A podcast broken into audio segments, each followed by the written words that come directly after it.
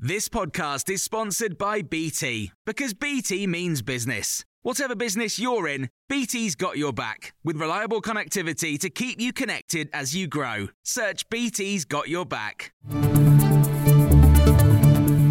This is the Times afternoon briefing on Friday, the 1st of December.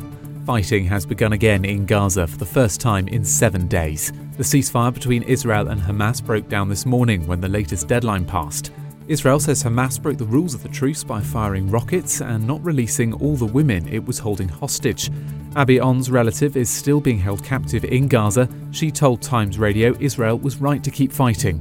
It feels um, deeply disappointing and scary.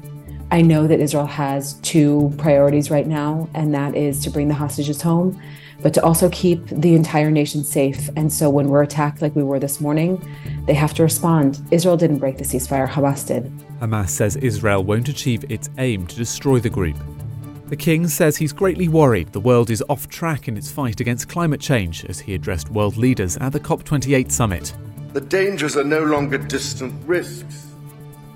I have seen across the Commonwealth and beyond countless communities which are unable to withstand repeated shocks, whose lives and livelihoods are laid waste by climate change. The King's in Dubai with the Prime Minister and Foreign Secretary after the government announced £1.6 billion of green funding. Delegates have already made an early breakthrough at the conference, agreeing to set up a fund to help countries damaged by climate change.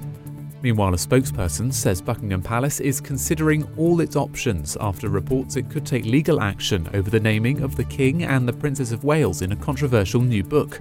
They've been identified as the two royals who were named in the Dutch translation of Endgame as making offensive comments about the skin tone of Harry and Meghan's son, Archie. That version has now been pulled from bookshops in the Netherlands, and the author says the names were never in the original English version. The Duchess of Sussex has never publicly named the senior royal she alleged made the comments before Archie was born. European football body UEFA has condemned violence outside Aston Villa's ground last night. Police clashed with Legia Warsaw fans, with 39 people arrested and four officers injured. The Polish club has blamed Aston Villa's approach to ticket allocation, but Chief Constable Mark Roberts, who heads up football policing in the UK, says Legia's organisation was poor. The tickets were supplied to them candidly, the club, Legia, were playing fast and loose yesterday, and eventually, very late in the day, they said the tickets would be collected on the coach park at Villa Park. Now, that's clearly not ideal because it gets people really close to the footprint. So, poor behaviour by fans is bad enough, but if you get clubs who aren't contributing to the safety effort, then it gets really difficult to manage.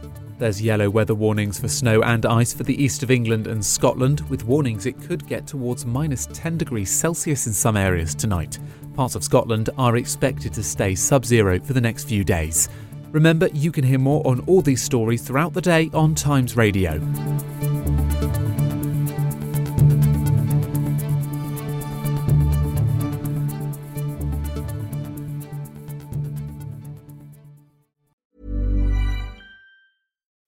Spring? Is that you? Warmer temps mean new Allbirds styles. Meet the Super Light Collection, the lightest ever shoes from Allbirds, now in fresh colors. These must have travel shoes have a lighter than air feel and barely there fit that made them the most packable shoes ever. That means more comfort and less baggage. Try the super light tree runner with a cushy foam midsole and breathable eucalyptus fiber upper. Plus, they're comfy right out of the box. So, what can you do in a super light shoe? What can't you do is the better question. And because they're super packable, the real question is where are you taking them? Experience how Allbirds redefines comfort. Visit allbirds.com and use code SUPER24 for a free pair of socks with a purchase of $48 or more. That's A L L B I R D S.com. Code SUPER24.